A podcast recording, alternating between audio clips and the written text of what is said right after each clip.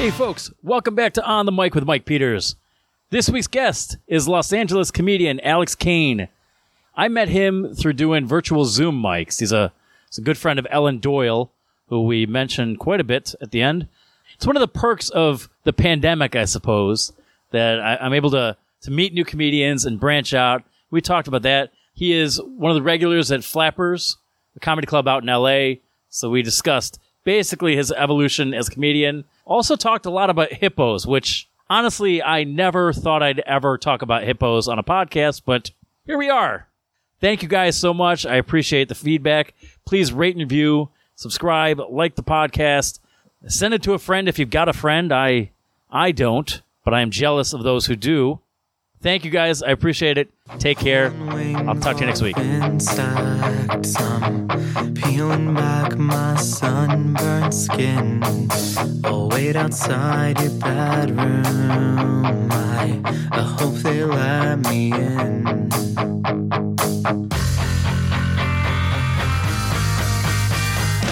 Thanks, man. I appreciate you being here. You're welcome. I am at my own place, so I know. It wasn't very hard. And you know what? It bothers me because I vacuumed my house for you, and you still didn't come over. I didn't even notice. I couldn't tell you did that. I made my bed, but I do that every day. So that's for me. I'm very hurt by this. I will never put in effort for any podcast guest over the phone again. I mean, it's something you probably should have learned earlier on at this point. Well, I'm not very bright, so thanks for pointing that out. Oh, you're welcome. I didn't know I had to point that out to you. No, trust me. That's been told to me several times. I get up in the morning and I get a text from my mom like, "You're dumb." I'm like, "Oh, okay. Today's Wednesday." Sure. Your mom sounds lovely. My mom is she is a nut job, but she's so cool. But I mean, she'll never listen to this, so I can compliment her all I want. But she's a fucking weirdo. She's so obsessive about everything. It makes her brilliant. And like, she's basically the breadwinner for the family because she sells Amazon. And ooh. She, you know how celebrities get black cards to restaurants like, "Oh, this is for free." Yeah.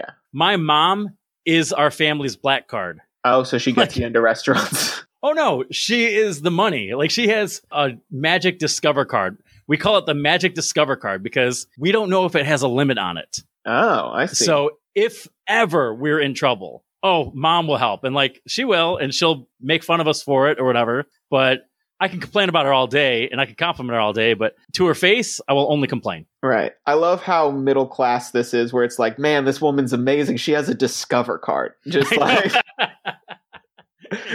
I know. Like, I could apply for one. I would just have a much lower limit. I had to get my engine fixed in my car. Mm-hmm. And I said, "Mom, I need you to help me out." She goes, "What do you mean?" So, "Well, I need you to go with me. And also bring your Discover card because I only have so much on mine." Like, I think I put $1,200 on the card, and then she had to pay for the last $800. Oh, fuck. Yeah. So I was like, all right. So she's the safety net. It's nice to have that safety net, though. Yeah. But I'm sure you have to pay her back and stuff. Unless you don't. I don't know what you do with your parents. Yeah. My mom has a very selective memory. She used to ground me as a kid and forget I was grounded 10 minutes later. So all she wants is quiet. So if it costs $2,000 to keep me quiet, whatever. That's middle class problem solving. Yeah, no, just pay whatever it costs for the kid to just shut up for a little bit. Yeah, pretty much. I make my living off people willing to do that. So, like, let's be fair. Listen, this isn't about you. I didn't invite you on the podcast to talk about yourself.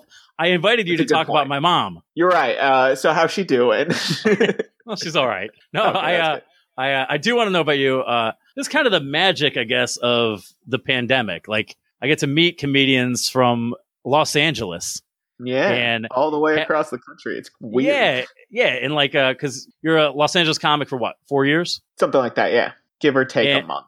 Yeah, and we've been doing, what, for more than 2 months now, we've been doing virtual Zoom mic. Yeah, it's like a solid 8 weeks tonight, I think. I guess so. Is that pathetic or fun? I don't think so. It's become like my way to judge the week. Like, you know what I mean? Like, that means it's Monday. I know the days of the week because I have something to do at this time on Mondays, and it since this has begun, the only stable thing like that in my life. Everything else, because I work freelance jobs and I work as a nanny, as I hinted at earlier in a stupid joke. But so like my hours are sporadic with that. Some week, a couple times I just had the week off because what else was I going to do? I wasn't even supposed to go over to the kid's house. I just was doing that against orders for a little bit.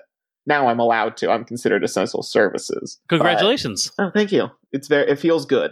But no, like having this open mic, like as sad as it sounds that I just get on a Zoom with like, at the time it was one friend and like six strangers. Like that was how it began. That's just become the most stable thing in my life because of this stupid pandemic. I'm still doing therapy over the phone. So like I was talking to my therapist on Friday, every Friday. She's like, well, what'd you do this week? And I'm like, well, I did an open mic on Monday, and then I ran one on Tuesday. I was on one in Florida on Wednesday, and then Lewisburg, Pennsylvania on Thursday. Like, I'm doing 4 sets a week and not driving anywhere. Like, that's the crazy part.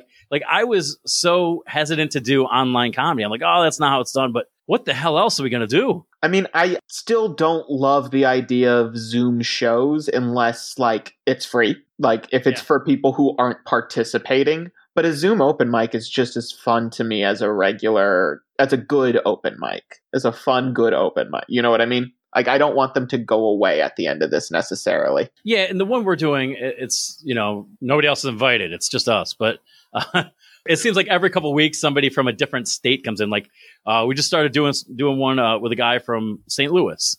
Yeah. And we got St. Louis, LA. Where else? I feel like Ohio, Pennsylvania, and New York. New York, I think. So we got like 5 states every week associated with this weird mic. Have you noticed that your material is getting stronger because of this? I don't know. I think part of it's that I'm able to use stuff you guys haven't heard that I've had for like 2 years. Yeah. And like I'm finally able to like pull it out and get it in front of people who are actually paying attention to it. But at the same time, I'm adding so much to old material that I would have never been able to do if I wasn't just sitting around thinking about it as much as I have been. Like, I'll take an old bit that I don't find as funny, and all I think is, like, how can I make these guys find it funny? Whether it's, like, most of the mics I do are yours lately, but you know what I mean? Yeah. Like, so it's like, how can I take this and change it? And I find so many extra tags, and I find so many extra things, and I feel like sitting around and just with nothing else to do but think about how I wish I could have done it better in the past has helped me with that. Also, you have so much time to think about what you've done. Yeah. It's like you're being punished for 3.5 years of bad sets. Yeah. And since the gym shut down, I've been going on like 2-hour-long walks. And like at the gym, I wouldn't listen to comedy because that just doesn't work for me. But like on a 4-hour walk, I listen to 4 comedy albums. No kidding. And yeah. Like I'll do it so like often because there's nothing else to do on a Sunday. And so like I'll listen to a Gaffigan album, somebody who like I idolized since I was a kid, and then somebody new, and then somebody that I should listen to that I've never listened to before, and then like a Friends album. Like I've been doing that a lot lately, and I feel like that's been adding so much to me as a comic. This is so bad. I don't think I've listened to a comedian's album straight through, like you know, over Spotify in years. And I'll watch specials on TV, but an actual album, it's been a while. I have no idea, like, why I stopped kind of before I got Spotify. Like, I never went out of my way to do it. I'd watch them on TV still, obviously. But when I started in comedy, I stopped liking watching them on TV as much. I just would be like, I've seen so much comedy at open mics or shows throughout this day. I don't want to go home and watch someone else do stand-up without me being able to go up and do it as well. But listening to it, I don't get that itch, partly because I can just like pause it and think about and write my own joke and then go back to what I was listening to. How old are you now? I am 28. Oh, shit. All right. I'm a child. I'm not really a child, but people always think I'm like 35. I'm the other way. Like I'm 37 and people have told me that I'm at least act younger. So when I heard Jim Gaffigan was my favorite, I idolized him as a kid. I'm like, oh, you probably mean college age, but no, you really probably were listening to him in middle school. Gaffigan, Brian Regan, Ron White are my intro to comedy. And Chappelle. But I didn't know Chappelle did stand-up for a while because I wasn't allowed to watch his stand-up. It was very R-rated. My parents just did not know Ron White was who he was because he was on with Jeff Foxworthy and Larry the Cable Guy. He slid under the crack. Yeah, he slid into the niche of like oh, that redneck era. And they were like, oh, but also here's like this god of raunchy comedy. And it's like, okay. Right.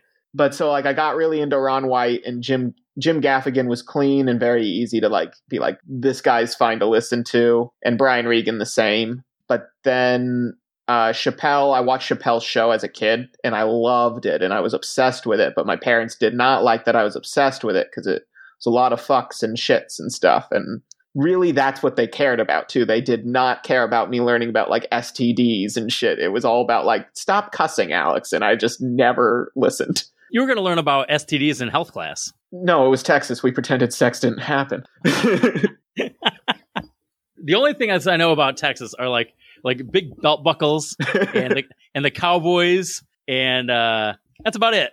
It's not really, but it's a super red state. Like that's just the best way to think of it. They're very much like, don't tell me what to do, don't touch my guns, and don't be gay if you can help it. Like that should be on the Texas flag. If you can help it. They're putting up with it now. They're like, oh, it's not a choice, I guess we'll figure this out. Like they're at that point with it. But they're still like a waves behind like half the other country on things like that. Did you start comedy in LA or Texas? Yeah, in LA. I started comedy after I lived in New York for a little bit, actually, Brooklyn for the most of it. I hated it. I hated my job there. I hated the city. Probably hated the city because I hated the job, though. I've started to realize that much. But then I moved out to LA and I wanted to be a novelist is really like how I fell into stuff. And I joined a writing group, and part of the writing group was that we were supposed to read what we wrote to each other. And my stuff wasn't good written down is how I would describe it. But when I got to say shit, it was funny because half of what I say is sarcastic and needs inflection, which doesn't happen in a book. So it was very funny, and they encouraged me to try doing stand-up, and I realized that's definitely what I want to do. I don't read as often as I should, but the books I love most are books by comedians like Demetri Martin and Sarah Silverman and Norm Macdonald, mostly because I can read it in their voice. So you hear the sarcastic tones, the inflections, and it's just so great. Like Norm Macdonald's book, I think if Norm Macdonald didn't write it, would be terrible. Like, yes. Because Norm Macdonald he has that like facetious bullshit at all times. So like hearing him read it in your head is the only reason why it works for me. But also I love Norm Macdonald stuff. And like, I forget what the title of the book was or is, but it's like, what do you call it? It wasn't an autobiography. It was a novel. I think that's what he was saying. I don't know. He threw in some doubt over whether or not this stuff happened. Anytime you listen to Norm talk, you don't necessarily believe that what he's saying is the truth anyway. Like yeah. It's like his whole conversation is a joke. Mm-hmm.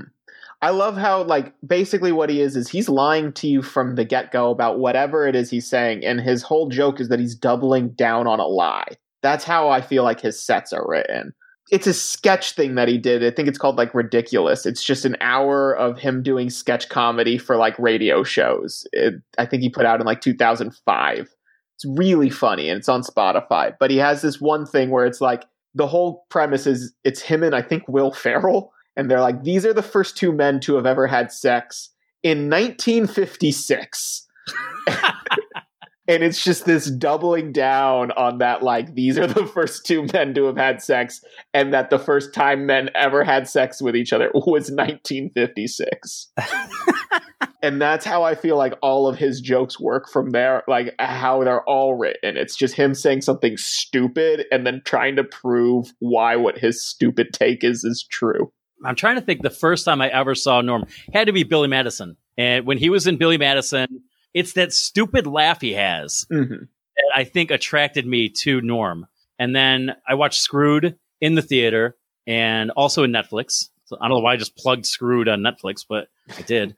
But him as a stand-up, I don't... Oh, it was Weekend Update. Yeah, I was going to say. That's what I knew, yeah. My parents were big SNL fans, or my dad was a big SNL guy at one point in life. So I watched a bunch of SNL guys when I was much younger. Yeah, my era of SNL was Norm and Sandler and Chris Rock and Spade and Farley. Well, it got bad for a while after that. Yeah, and I don't think I ever watched them live. Like, I think it was always on, like, at 4 o'clock in Comedy Central. Yeah, but, or, like, the... Man, they were good. We would always... Someone would always have, like, a DVD that was, like, best of Alec Baldwin or Tom Hanks or just fill in the blank. And it was always, like, just Adam Sandler doing shit half the time. Yeah, you know, it was, like, Opera Man and... Canteen. God, it was... Yeah, that's where my head went. It was the Halloween. Mm-hmm. Because that's what it is. Like, Canteen Boy is the Halloween. Cheap... Oh... I feel like there was a few Canteen Boys. Oh, okay. Then the Halloween, like he came up as himself giving Halloween options, costume ideas for people with no money. Oh, Canteen Boy is Alec Baldwin trying to fuck a camper. Okay, I remember that one. That's the one I think. And it's Adam Sandler is the kid, and he's just doing that stupid kid voice. And then it's Alec Baldwin basically playing Jack from 30 Rock. Yeah, that's what made me want to go camping. Yeah, no, it's a big plug for the Boy Scouts. Yeah. What did I see? Just you saw the moth joke, right, on Conan? Maybe, probably. Okay. Search Conan moth or Norm Macdonald moth or Norm Macdonald Conan. Any combination, the moth will be the first thing that comes up on YouTube, and it's the stupidest joke ever. Like, it's a joke that we all heard in kindergarten or first grade or on a popsicle stick. Like, it's that, you know. Easy setup, easy punchline, but he meanders for like 3.5 minutes and tells you so much of this story that you don't need. I love his meandering so much. But what makes it perfect is Conan is off on the side reacting to everything. Like he knows it's been that long and is like, what are we doing? He eats an entire segment. It's perfect. Oh, so it's like instead of an interview, he's not trying to do stand-up. It's like his interview portion. He just tells the moth joke. That's great. I'm going to check that out. That sounds hilarious. The only bad part about that is that it will send you down a rabbit hole. And if you've got stuff to do later, you're not going to do it. Like, you're going to be late. Well, the good news is the only thing I have to do later is an open mic. Because there is nothing else going on in the world right now. How much work did you lose? Do you know yet?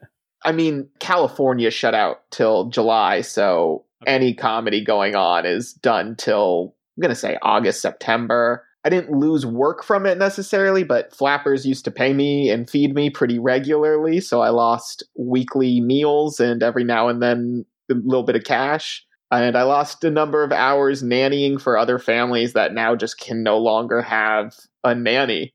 Either can afford one or will put up with having somebody else enter their home all the time. Totally understandable in my opinion. But it's like, yeah, I'm lucky that I've been able to work, but I've lost so many shows. I was supposed to go to San Diego, supposed to go to Sacramento, supposed to go to Phoenix, and all of it gone. Do you know if those are going to be replaced? Probably not, honestly. Because, like, it's not so much that they'll replace, they'll just kind of start over. Like, I'll still try to get booked everywhere I was. Like, I know Sacramento, it's the Punchline or whatever their name is. I'm blanking on it. But they'll book me again. In San Diego, like everybody I know, they'll book me again. Tucson will book me again. Phoenix, who knows? But, like, plenty of these places that I've been getting booked might never have shows again because of all this kind of stuff. Like, the business that had them shut down, smaller clubs are going to really struggle after this, I think. So we'll see what the real damage is in 2021 with that. Yeah, I guess that's the part that scares me most is that there's so much unknown that, you know, like, I'm typically an optimistic guy. Like, I think for New York, I know in Pennsylvania next weekend, like, one county has the green light to open bars. I don't know if, you know, they're going to open up to entertainment or what the plan is as far as, you know, occupancy. But New York is not far behind. I'm on upstate New York, so not the city. So I think we're probably going to be able to do comedy in August. And I mean, it's not... Sorry, I didn't mean to cut you off. No, it's not, you're fine. Whether comedy will start or not. Like, I feel like there will be open mic starting in California, probably August, September, depending on... everything, obviously. I don't know. I think September is when they might get in full gear. It's more, what are people who aren't comics going to be willing to gather for? And I don't see, especially in California, I don't see comedy being one of the things where it's going to just draw people. I think overall, we're going to see movies struggle, things like that, where people get into a place. A lot of people are just going to be like, I'll pass for now. I don't typically value my health and safety. I've been stabbed before, and I still don't lock my door. Like if I gave you my house address, you could come over and ransack the place. I mean, like, we wouldn't, though, because there's nothing there. Know. Yeah, that's true. That's true. I do have 3 cat trees, so if you need a cat tree, I've been trying to adopt a cat. I might go get a tree. I get the tree first. If you like the tree, you'll get the cat. So yeah, good idea. But tree's a real commitment. Yeah, very much so. You got to water it and everything. I still don't put my safety first, so I don't necessarily think about, get everybody here. But I saw the video yesterday. I don't know if you saw it. People gathering at the pool, like in the Ozarks or whatever. And I didn't get sick, but I'm like, ugh. And I'm not that guy. At all. And like, I feel it. I get what you mean. Like, I think some of the gathering stuff is obviously just fear. Like, a lot of people are just scared, but I wouldn't want to go swimming right now, period. Like, it just seems like a poor idea to just get in a pool with a stranger at this point. Like, yeah. I have a theory that, like, we're not getting over this as a country. Not like you and me will be fine, but we're going to look at like 18-year-olds in like 10 years and they'll just be wearing face masks everywhere because they want to. Like, it'll just be a hip thing to do at that point. Yeah, I do wonder what, I guess, like, the long-term effects will be. Like, I host so many shows that I'm kind of like, I'm a hugger by nature, but when I host the shows, I shake everybody's hand. Yeah. And I don't know what, even just somebody from the audience, like, are they going to think, ooh, he's really shaking somebody's hand? I'm like, Maybe bowing will get into style. We'll just be that was real racist, what I just did. Well, so. they only can't hear it. Exactly. Like they couldn't hear how racist you were, but good for you for admitting it. But I admitted it. That's the important thing. If you were in Texas, you couldn't have done that. No. But you're in LA and you're like, oh, now I'm woke. In Texas, like, everyone would have cheered me for being racist. It's just a whole other. Go further. They'd throw shit at me for not being meaner. They'd be like, why didn't you pull your eyes back, you little bitch? Yeah. You're conforming, you're a sheep.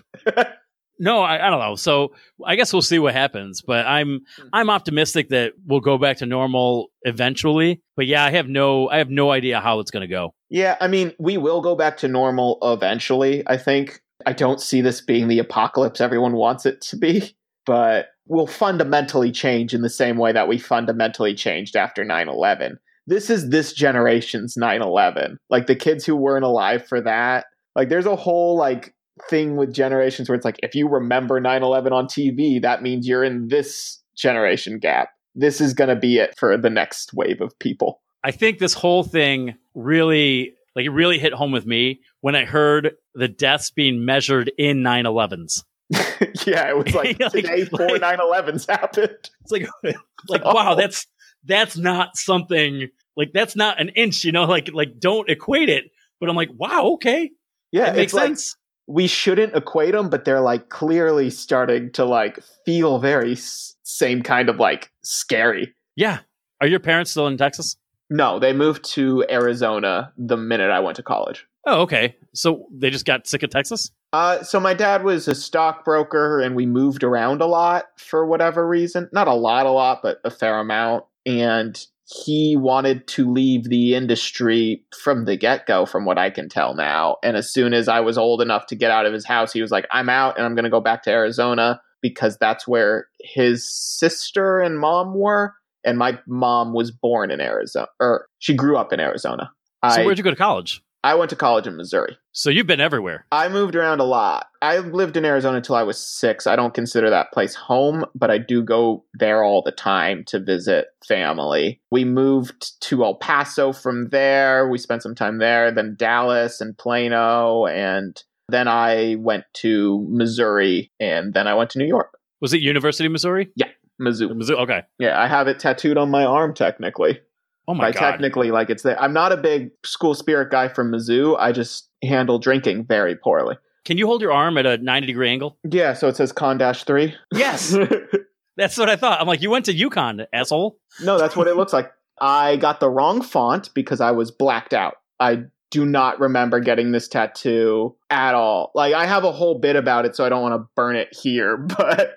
It's quite a story that I don't remember.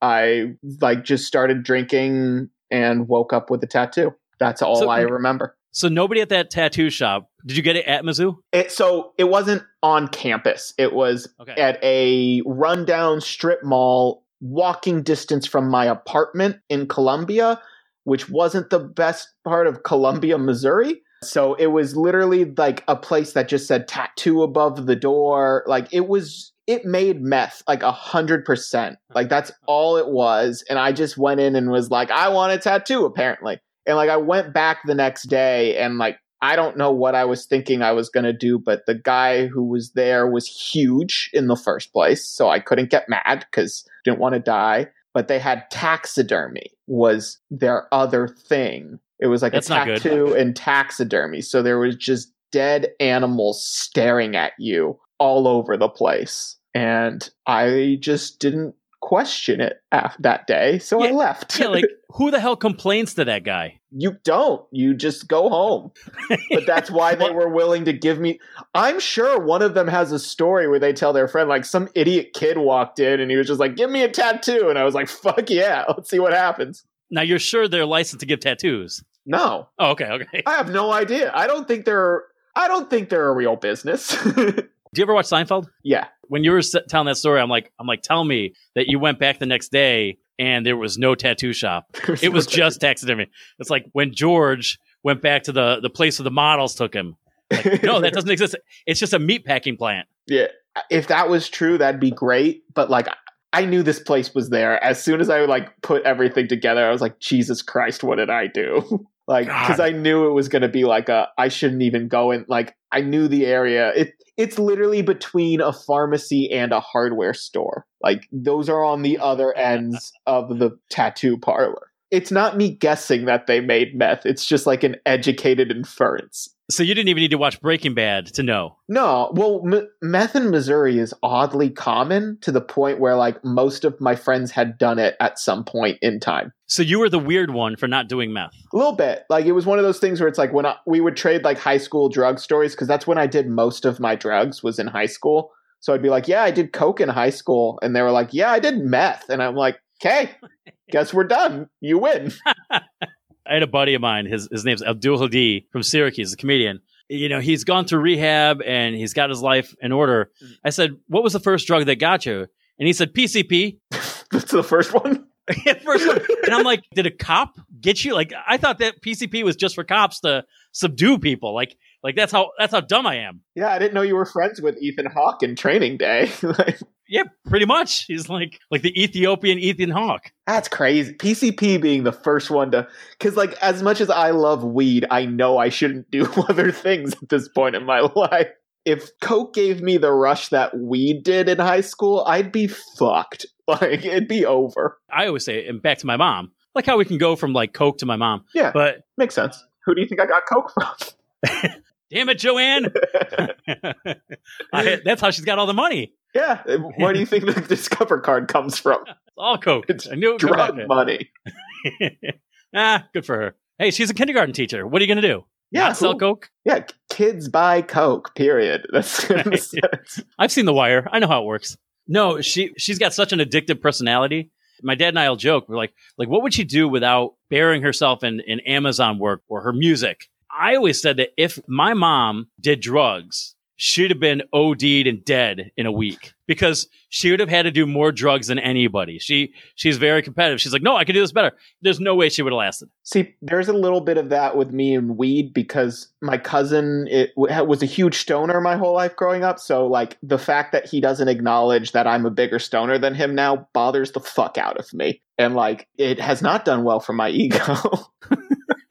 Are you really competitive with comedy too? Competitive, no, but mean about it. Like I'm not trying to like beat other people, but I'm more like I'll laugh at things that actually make me laugh kind of thing. Like I'm not willing to be nice about that kind of stuff. So you have to earn it. Yeah. Yeah. I'm very much you have to earn my respect in any sort of field, but especially comedy. What got you into it? You already said that. You already said that. Yeah, you're right. Yeah. Writing. But I've always loved it. Like I've been a fan of it my whole life. I wrote stand up when I was 12 and performed it for my friends. And I was a performance kid. Like I did a bunch of high school theater, like so much. And I loved it. I loved being on stage. But when I went to college, I just stopped, and I couldn't tell you why anymore. Are there parallels from being on stage as like an actor in theater to doing stand-up? Sometimes the way I do it, I feel like there is, because I don't know why, but I tend to approach it like I'm telling one long story. My biggest influence, even though I didn't realize it till I saw him live, was Birbiglia. Like, I want to just tell one story for an hour, and he's just so good at it. Is there anybody better than him in doing that? Like, or is he the only one? Because he's my favorite. In an hour and 10 minutes, he'll weave in 10 stories into one overarching moral. Or I do think he's the best at it, but it is more prevalent than it seems like, and especially in LA comedy, because LA has such that crossover of stand-up and actors that a lot of them are up there trying to be like a character on stage. So they're just telling a story the whole time. There's a lot of people on, like, and I'm not saying this is a bad thing, but there are a lot of people, especially in the LA scene, where they are on stage as a different person than they are off stage. Like, I have my friend Grant Mueller is amazing. On stage, he's Jesselnik. He hates that I say that, but he is like the best person besides Jesselnik. Like, he is the best one-liner. He's so dark. It's so funny. But then off stage, he has the loudest laugh I have ever heard. He is the smiliest human being in the world. And he is like super sweet. It's just like, I don't think you see that outside of LA because there's just less acting going on. Yeah, I like watching Birbiglia's. I just watched my girlfriend's boyfriend that came back on Netflix. Mm-hmm. And the way his progression has been is just inspiring because mm-hmm. like when I wanted to be him right away. And I remember doing a really long set like I was Birbiglia, but I forgot, like, oh, you know, he's funny and that helps.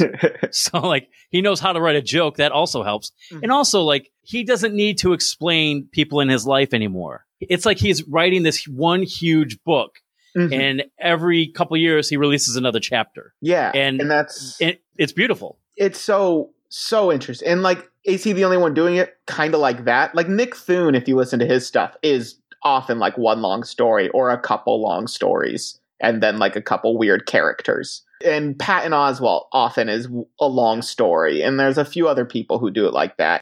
David Cross, his most recent album, like 50% of it is a story about him getting enema with his wife. So there's a lot of that storytelling going on now. But Birbiglia, the fact that he can just say Joe in a special, and I know he's talking about his brother, is insane. And I idolize that. That's why I like when I do my jokes, the kid is the kid and that is his name. And his friend is always Mason, even though the kid that I first wrote those jokes about, I met 4 years ago and I haven't seen since. And the kid that I nanny now is a totally different kid, but he still fits he is the kid and he'll always be the kid. And I refuse to name him.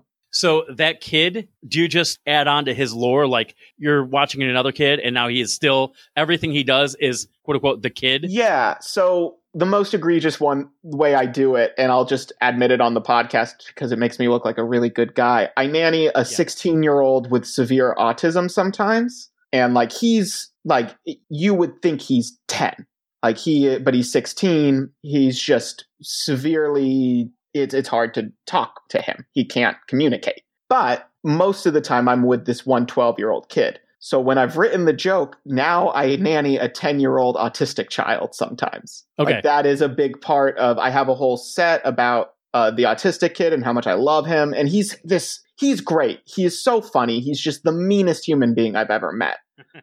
But he's very funny and like, he loves football. So I would go over on Sundays was my day with him. And I would basically watch football with this kid. And since the quarantine, I haven't seen him and I don't know if I'll ever see him again. But now sometimes when I talk about nannying a kid, the kid that I nanny has autism when I want to talk about the things that kid does. Have you run into a situation? Because my sister is mentally retarded. Like, and it's not even like I get mad because people are like, oh, you can't say that.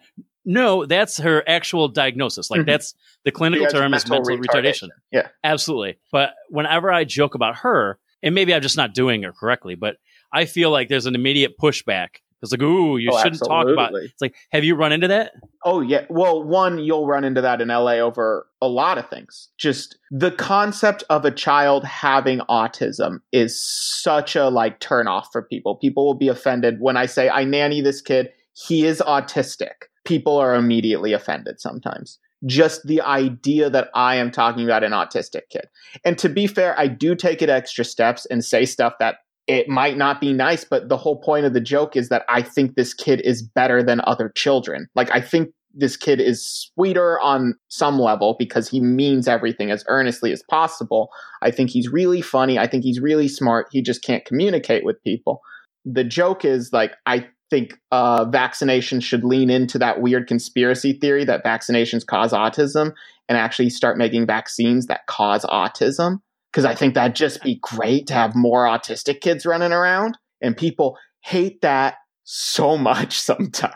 I wonder if it's because they're afraid of having an autistic child. Maybe. I think it's, yeah, they're afraid of the idea that if they're not perfectly woke about it, they're going to end up with an autistic kid. Not realizing that what I'm saying is, no, you'll be so much happier that way. Right. Like the world will be better. Yeah. And I don't, obviously, I don't mean like you will be happier if you have a child with severe special needs, but kids are kids and they're adorable and they're all very sweet. And if a kid with autism is just as sweet as a kid without autism, like it's the same thing.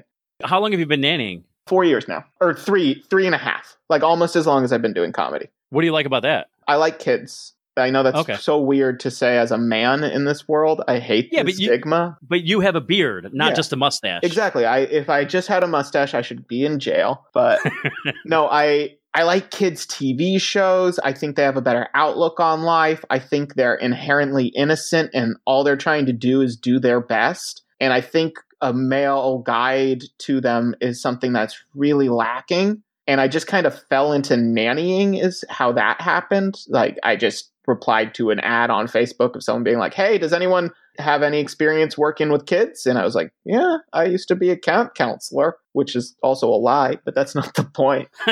I just realized I'm really good with kids. I work well with them. I'm very patient and we can talk about the same TV shows. And that's a huge plus. Did you notice any like reservation to hiring a male? Yeah, there's a lot of it.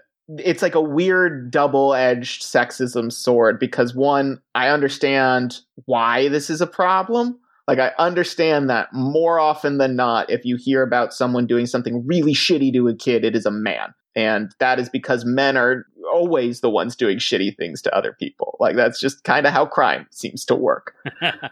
But yeah, people are really hesitant because I'm a man and that's really all there is to it. They just are like, that's such a weird. And I openly have to bring it up in pretty much every interview I've gone to where I'm like, I do understand that it's not normal and you don't see a lot of men applying for these kind of positions, but blah, blah, blah, blah, blah.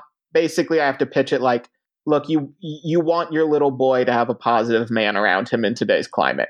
And that's kind of the pitch I have to go with. Hard to argue that. Yeah. And like, the boy that I nanny the most, who I've been with for almost the whole time, 4 years, 3 or 4 years, his dad is super right-wing conservative.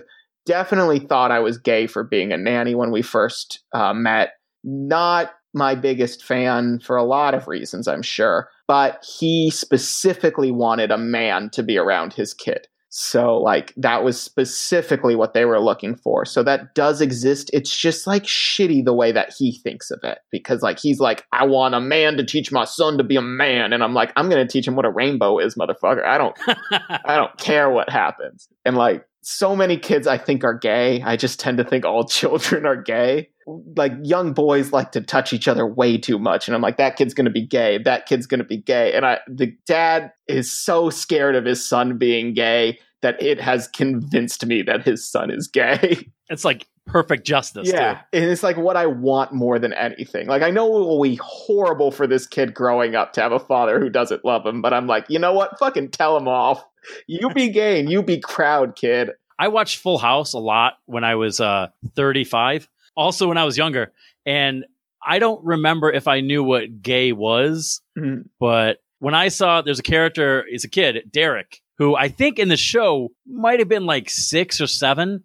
I think I was like gay. Yeah. Not even thought that dude is gay. Oh yeah. He's saying Yankee Doodle Dandy like a fucking pro and already dressed better than Michelle ever will. And I'm like, that guy is gay. Like, I think you have a point. Like, if you were gay, you were probably gay from the start. Yeah. I do believe you're gay, you're gay. Two, the way you act doesn't actually mean you're gay straight up, but you can tell, like, with some of these kids where you're like, for example, I make jokes about it that this kid is in love with his friend Mason.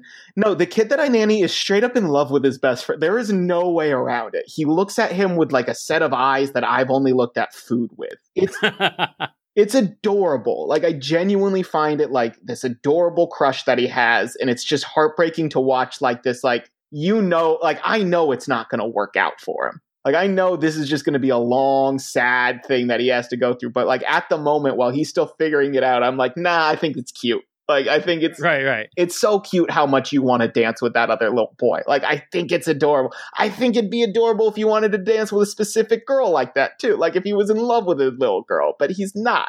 And, like, it's like, I see no difference with it, obviously, because it's 2020 and shit. And, like, I find it so upsetting how upset his dad is when it, like, it's obvious. And his dad, like, hyper corrects him with stuff. Like, he's like, no, you're not supposed to stand that way. And I'm like, dude, good luck.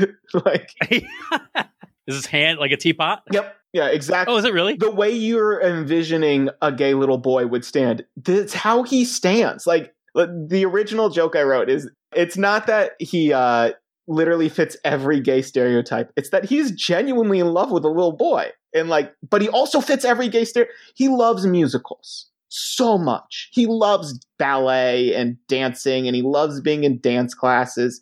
He stands with his wrist flicked. He looks at his nails constantly. Like, that's a thing. Like, he'll like blow on his nails and constantly look at them. It's like a weird thing for him. It's so many things. I love, like I had this visual in my head when you're talking about this, and I'm like, I would just pay to see his dad, like, storm into the kid's room while he's listening to, like, the Newsies soundtrack. Like, no, Megadeth in this house. We are a Metallica household. How dare you? It reminds, like, it's an old joke, but, like, someone coming in, like, how dare you listen to Cher? We only listen to Queen in this house. Man's music. That's how I imagine his dad would fall into this. I saw the Bohemian Rhapsody movie. Mm-hmm. Really good. But I was trying to think of when I knew or had a thought that Freddie Mercury was gay. Maybe college. I had no idea. I don't know when I learned, but I don't have a memory of not knowing. Partly because I knew Queen meant gay. Like, I associated being a queen with being gay, like saying queen as a gay slur. Yeah, I used to call people that, but I'm also not smart enough to put that together. I like how I'm like, I used it all the time. Now that you call it, I invented it. I was the first one to say it. Listen, I was born in the 80s, pal. We invented homophobia. We were the best at it. Sure were. I have a joke where I don't know if I've told it to you, maybe, but it's kind of like a one-line throwaway where kids in the 90s were way more inclusive. You didn't have to have sex with a guy to be called gay. You just had to wear glasses. Yeah.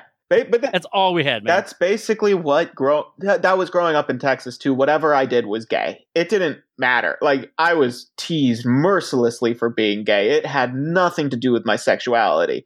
They didn't know that, I think, but I'm not really sure. I don't think they ever actually cared about it. It was just that I was in theater, and that was enough. Yeah, I remember I didn't make fun of him because one of my roommates in college, he was a cheerleader, and he was like the mascot or whatever. I guess I probably made fun of him, like, when I heard the stories, but I got to thinking about it. I'm like, okay, well, what better job is there in high school to be a cheerleader, be the base of the pyramid, and being able to look up? Like, wow, that's okay. It's like the straightest thing you can do that we make fun of you for. And then we watch men play with balls on the sidelines. Like, it's such a weird, like, cheerleading to me, because I grew up in Texas where it's, I don't know why I had to specify. I grew up in Texas again, but it's football and cheerleading are 1 and 2. Like, they're huge part of the culture. Cheerleaders were like everything. If you weren't on the football team and you were a guy, you wanted to be part of the cheerleading team, kind of. Like, it was a big thing because they were the most competitive thing in the world if you weren't on the football team. But we always made fun of the guys for being on the cheerleading team. Like, it was a weird, like, you also, like, had to take shit for it, even though they were more jacked than half the football team. They were like the biggest guys at school because they had to throw a human being in the air who was their size because it's high school and catch them. Like, it's insane. And at the bigger schools, you're getting cheerleading scholarships. Mm-hmm. Oh, yeah. And they need men on those teams. Oh, yeah. Mizzou had a huge cheerleading team. Like, it was a very prominent team. And, like, the guys were jacked and huge and got laid all the time, I'm sure, if they wanted to, or like didn't if they were married because it was Missouri. You know, it's hard to say. 18 is when you should be married there. Can you tell me about the worst set you've ever had? Worst set I've ever had? Yeah. So the one that comes to mind right now, it was actually my second show, and this was totally out of my control. I've definitely bombed worse than this, but it was my second show 4 years ago, so it was like November of 2016, and I was on stage as CNN declared Trump won Wisconsin. Oh my God. And a girl in the audience started to cry while I was trying to tell jokes. Did you know why she was crying? No, not yet. I figured it out. Like, I figured out before I addressed that she was crying, though, because I had to address that. Like, not only a couple people got up and left too. I was like, "What did I do?" And then, like, I looked over and there was a TV with the election results, and I was like, "Okay, great." And I was at the time I thought I was going to be a political comic. I was like, "That's my niche. I'm so good at politics." Yeah. And it's still one of my favorite bits I've ever written, comparing the Trump election to The Lion King, and Trump is Simba in this. And like the end of the joke was always, I hope Simba doesn't become king. Basically, it's that Scar is a civil rights leader who just wanted to feed the hyenas is where the whole thing comes from. And Simba's like, fuck you for going them. Go back. I don't think you were born here. I'm going to make Pride Rock great again. Blah, blah, blah. I'm like, and then he wins, and that sucks. That's a horrible way for that movie to end. I wish Nala was king, because she had a really big role in the Scar administration, and, you know, she really knows the ropes, and I'm just, you know, I'm with her. And that's the way that the joke ends. And then, like, as I'm telling it, like, I realized, oh no, I lost. Plus, the bit is gone. Yeah, the bit's over. And it's like, I should try to somehow dust it off, because it's still such a clever bit. But, so the bit's gone. In this moment, I'm realizing I lost my best bit. The crowd is literally crying at me. And this is the first time I voted in an election and lost, so that sucked. So it's like, oh, I was 2-0 before this. So you voted for Obama twice. That's why you're out of Texas. They kicked you out. Yeah, they didn't like me there. I was a Jew who did high school theater. You think I thrived there? No. I think you had to leave at 18. They're like, we'll tolerate you for a little bit just because, you know, we're guilty, you know. Yeah, we owe you something. They felt bad about the Holocaust, and they were hoping I might get good at taxes one day. So they just let me stick around. You mentioned in one of the mics that you're working on an album. That was something I decided in the past month or two. Yeah, I wrote it all out to make sure what I think is an hour of material. So I have what I think is an hour written down, ready to go. But I mean, I can't do it till COVID clears up. So what I'm hoping is 2021, I'll be able to book this room that I love in LA called Geeky Teas. And I have a great relationship with them, and I'll shout them out everywhere I can. They're just a great room. They've got a stage and then a board game shop. And it's just like a cool two things to go together. That's really cool. Like how many people does it hold?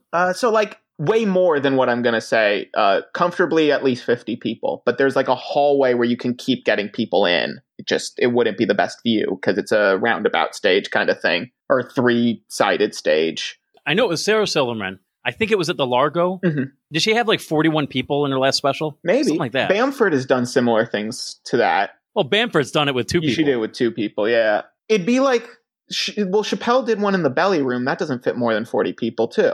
Belly Room's at the Comedy Store. It's the smaller room there. It's the one where he's sitting down the whole time on Netflix. I can't remember which one that is. But that's in a small room too. I think 30 people, 40 people is enough to get really great laughs. I have 30 people. I have 30 friends that would more than welcome to come. I want to make it free, and then I would just put it out on Spotify. I wouldn't be looking to make much money off it, but it'd be the first step towards getting more albums out, which is what I've always wanted. Just a collection of jokes for people to listen to. Well, also like you put out the album, like now you know how it's done. Mm-hmm.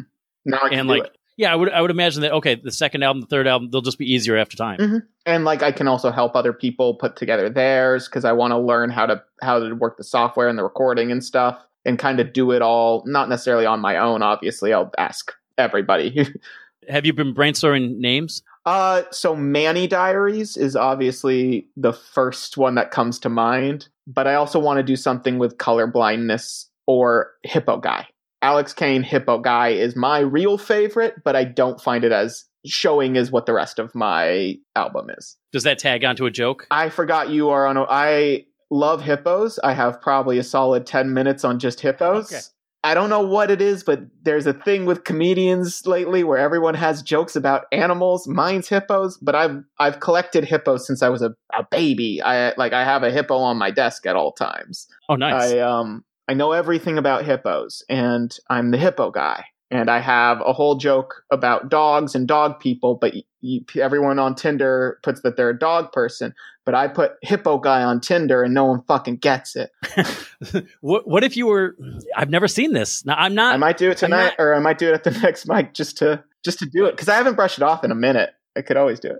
I'm not an active Tinder guy. Like I have it on my phone as like a hot. You remember Hot or Not at all? Yeah, vaguely. It was the original. That's Facebook. Kind of yeah. Like that's yeah, exactly. But that's kind of how I use Tinder. Like every 2.5-3 weeks, it'll say, "Hey, we're gonna delete you" or whatever. Mm-hmm. And I'm like, I'll just go through. Like I don't contact anybody, but it's like, whatever. Mm-hmm. But I know the joke is that every guy there has a deer or a fish or whatever. Everyone. I have never heard of anybody with a hippo. Like if you had a live hippo, I wonder if that would get you more traction or less. A live hippo would probably get me a lot of traction because live hippos are fucking huge and deadly. Hippos will kill you on sight most of the time. Aren't they the most dangerous, or don't they have the most body counts? Not the of all most animals or technically second? Dogs and mosquitoes have more, but of an animal, of like a wild animal. Yeah, hippos, they kill over 500 people. They have killed over 500 people every year of recorded history. Like they have never not been a problem. They own riverways. Pablo Escobar had two in his zoo when he ran shit. And then after he got caught, they released his zoo.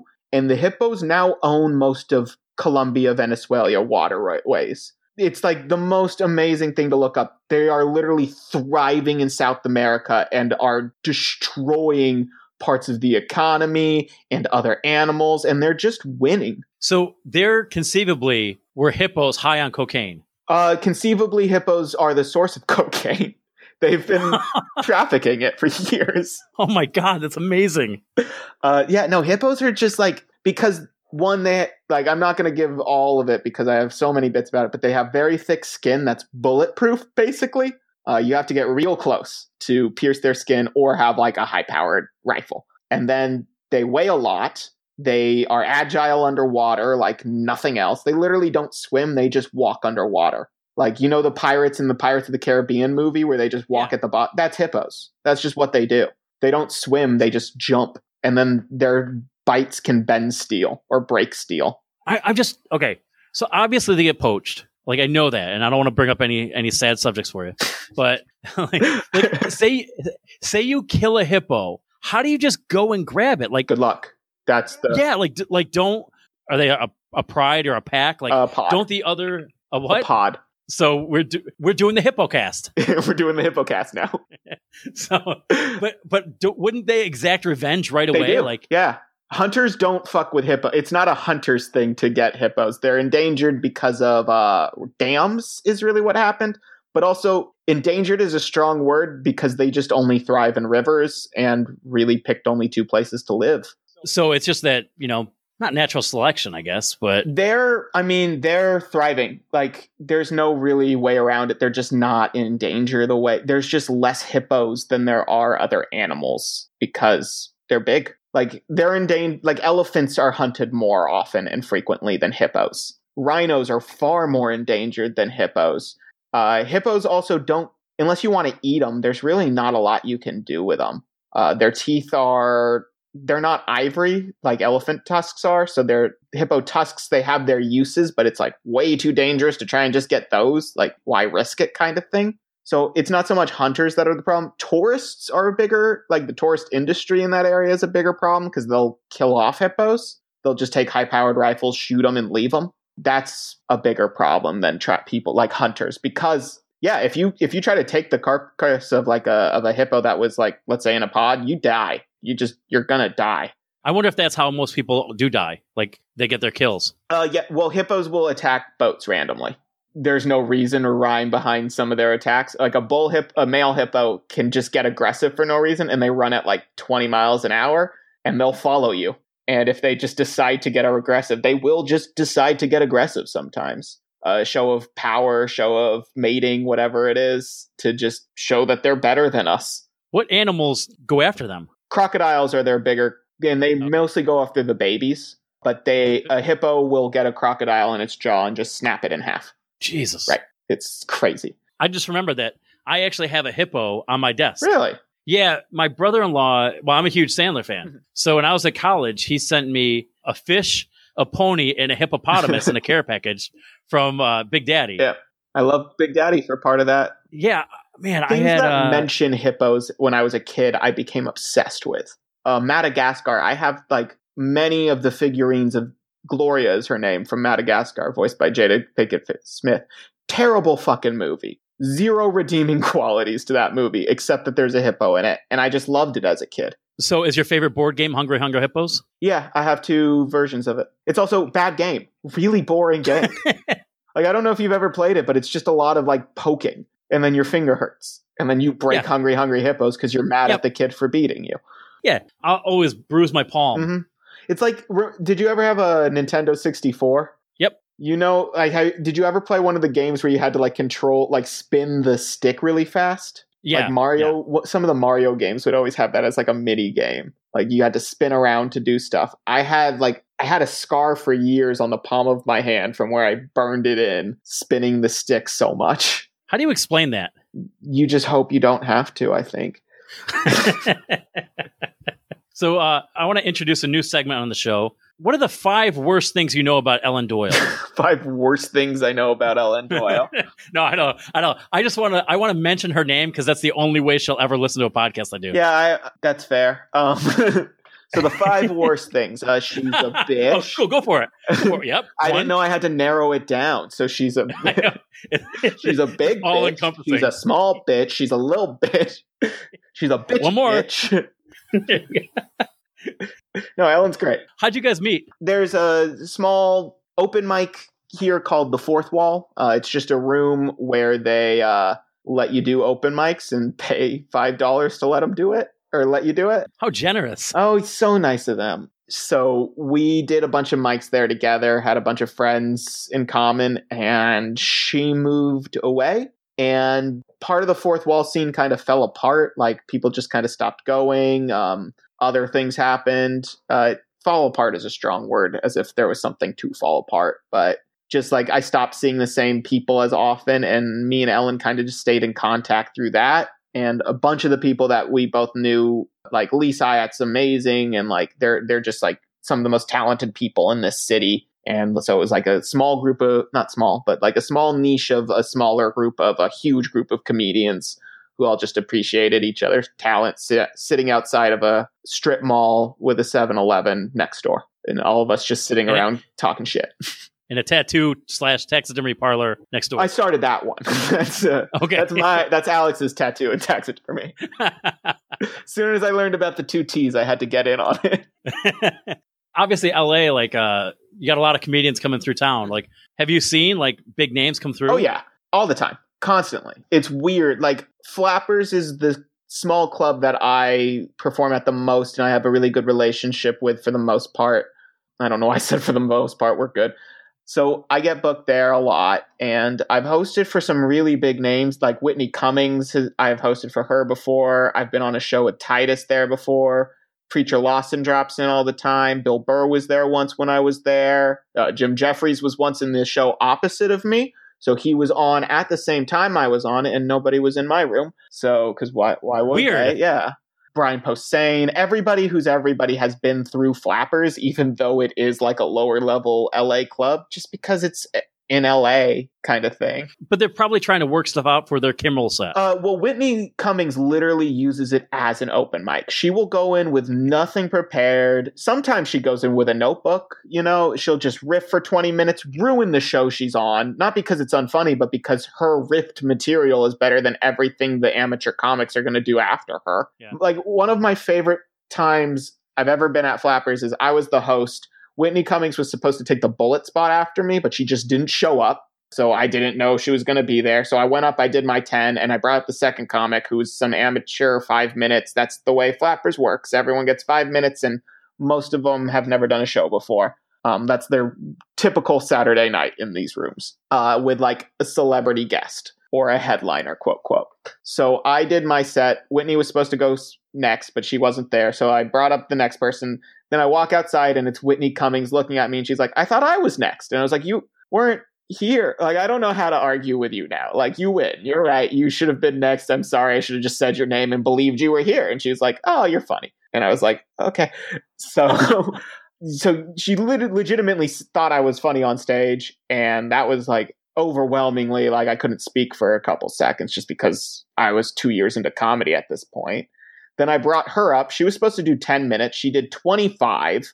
Great. She was so funny. But then I had to host a bunch of other people commenting on how they weren't as funny as Whitney. Yeah. And each of them had less time than she had by a lot. And the show went over 15 minutes. Oh, my God. Because she went over 15 minutes. But how do you get mad at that? You don't. You know? Well, like, I think of it from the audience perspective. They were there probably to see one of their friends is the model. Like, they're there to see one person. Maybe. Maybe they're there to see the headliner. Maybe. But they're there to see their friend. They get a story now that Whitney Cummings just showed up and just talked about this girl's sweater for 15 minutes. That's a story I wouldn't ever want to take away from them. No, and how many of them are actually going to see Whitney Cummings do comedy live? Yeah, it's rare. I mean, unless you go to the Comedy Store all the time and pay $25 just to see a show constantly, you're not going to see her live regularly. And like, that's the joy of the LA scene, is that I've been able to do that, because it's not just like Whitney is my, like, I see her all the time. That's amazing. But like, Garland's at Flappers all the time. People run into Bill Burr at the store all the time. People sneak into Chappelle shows all the time. These guys are just running around. You just have to know where they go to work out. Patton Oswalt at the Largo, he booked out like a month there, and he just showed up every day when he wanted. And that's like how they do an open mic now. Wait, so now it wasn't exclusive to him, but he said, I'm going to be there every day for a month? Well, it'd be like he told the people, maybe it's not the Largo, maybe it was Dynasty Typewriter, or maybe they're the same thing. It's hard to keep up with the names of these places. But so they like, hey, I'll drop in every day, maybe around 7. So just put on a show and let me jump on it. And you can advertise that I'll be on it, but I'm going to just be doing stuff. So they'll book like, I don't have a relationship with anyone there. I just don't know them. So like, they would book someone like me or somebody or a bunch of my friends. I'm trying to think who I know who performs at the Largo. So Katrina Davis would host for him, or then like, that's how Dave Ross got out there a bit more, and a few other people. And so like, that's the thing about being in LA, is that is happening constantly, that these people of note are just doing shit constantly. Does that make you a better comedian? Like, do you work harder because I don't want to, look like a shithead in front of these people? No, I think it deterred me more than anything. In hindsight, I think I got scared of them more than anything. Like, Whitney saying I was funny was amazing, but I don't want to name names because it wasn't like anyone did anything wrong in this situation, but I had a very big headliner walk out on my set. They didn't even know I was there, basically. It was a little early on in my comedy career, so I took it way personally. I was like, that guy didn't find me fun. How could he walk out on a set? He knows I'm trying. What's his problem? And he didn't know who the fuck I was. It's not a thing. Same things happened with a bunch of other people. Like, I've heard that story many times. I've heard, like, I had a friend come up to me, and he was like, I don't think I can do this. Bob Odenkirk walked out on my set. And I was like, why the fuck would Bob Odenkirk listen to any of us, though? Like, What is he going to gain from listening to any of us do stand-up? And like, I had to make that decision, but that realization didn't come till 3-4 years into comedy. Do people from San Diego come up all the time, or yeah, or is there a good relationship between those towns? Yeah, I think so. I have a pretty good relationship with people in San Diego. Like, a few of them are like, Nate Robinson's a good friend of mine. He's a guy down there. Brandon Young's a good friend of mine. He's a guy down there. I performed at the Palace a couple times, Madhouse, all the clubs. People in LA are able to get down there, and it's really great because it's like having a second city just to go to and perform in front of. And like, Madhouse is great at booking LA comics. Like, they're amazing. I keep seeing people that I love. Like, I see AJ Fogy there getting up all the time. And then there's a Comedy Heights is another, they're not a club. They're kind of a traveling comedy thing, but they're constantly booking people from LA and I think anywhere. I think Ellen was supposed to headline Comedy Heights. I was supposed to do it in April, but they're another just phenomenal little spot in San Diego. Do you think you're going to stay in LA for a while?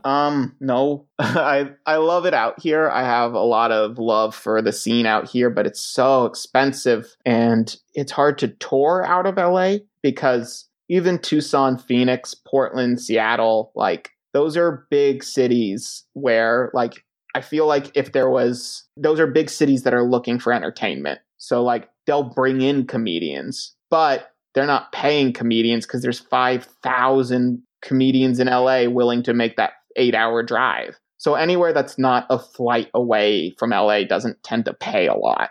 That's a big hindrance. It's not like the hindrance, but it's why I need to get out of LA because I need to be able to start getting out. Like even if I move to San Diego, when I can start going into Arizona a lot easier or going into New Mexico or moving to Arizona and living with my mom for a few or mom and dad for a year or so and taking out of Tucson, getting into Texas more. Those places have more opportunity and are hungrier from comedy, I would say.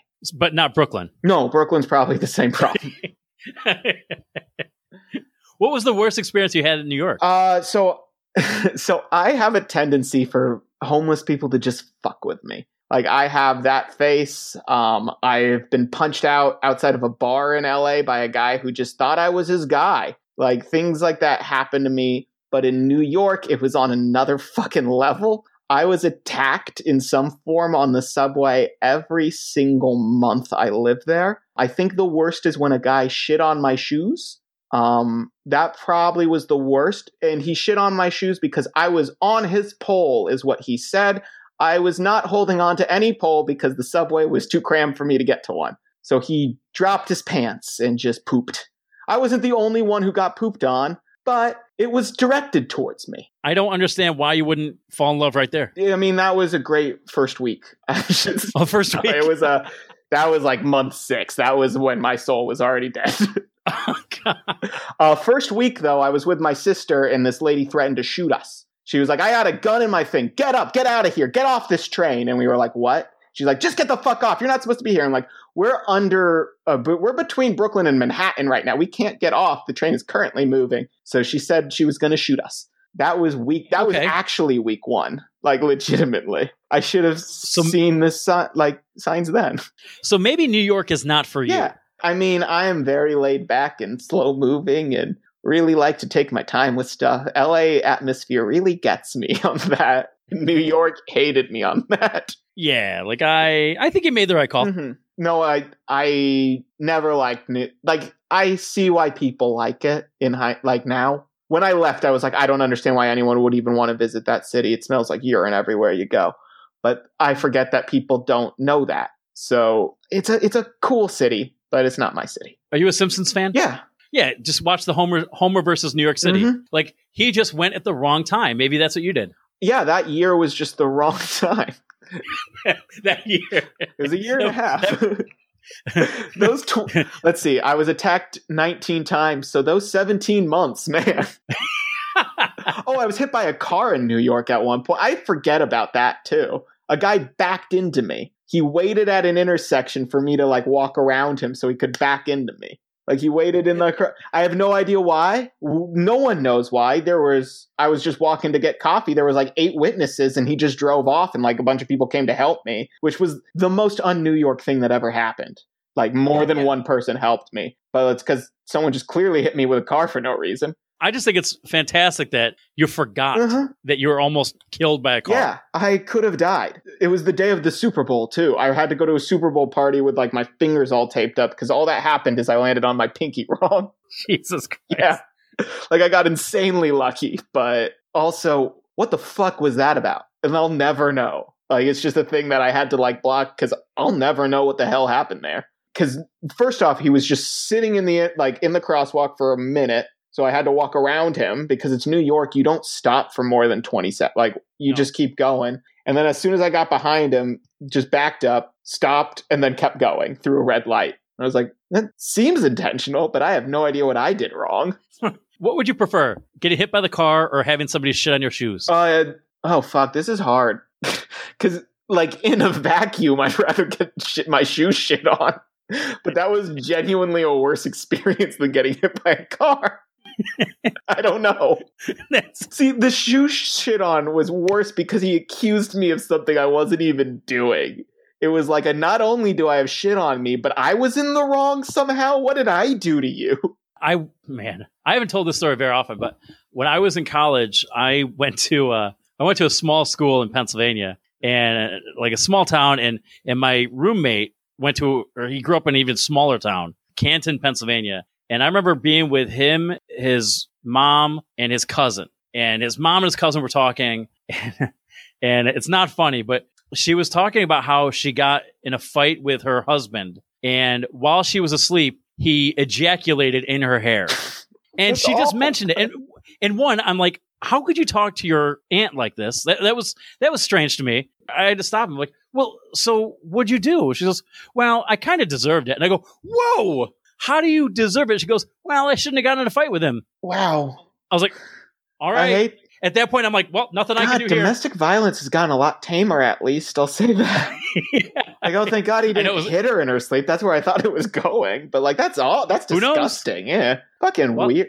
But I got to say, when your town is named after a smaller town in Ohio, that's a weird situation. Very much so. It was 20 years ago, but I do wonder if they're still together. I bet. I mean, if you let a guy come in your hair, I assume that means you love him dearly. No woman has ever let me come near her hair.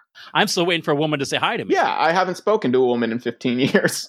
Well, that's why you have your hippo. Yeah, they're kind of linked. Let's be fair. Okay. Well, dude, I appreciate you being here. This is a lot of fun, but I don't want to talk to you anymore. I understand. You have a social media to plug? So I'm never on it, but you can follow me at acane47. So that's ACAINE47 on Instagram, Twitter, and Alex Kane on Facebook. Beautiful, dude. Well, can't wait to talk to you or see your set in an hour and 38 minutes. You're going to learn some shit about hippos. Goddamn right. All right, man. Thanks so much. Right, take care, man. I'm peeling back my sunburned skin. I'll wait outside your bedroom. I hope they let me in.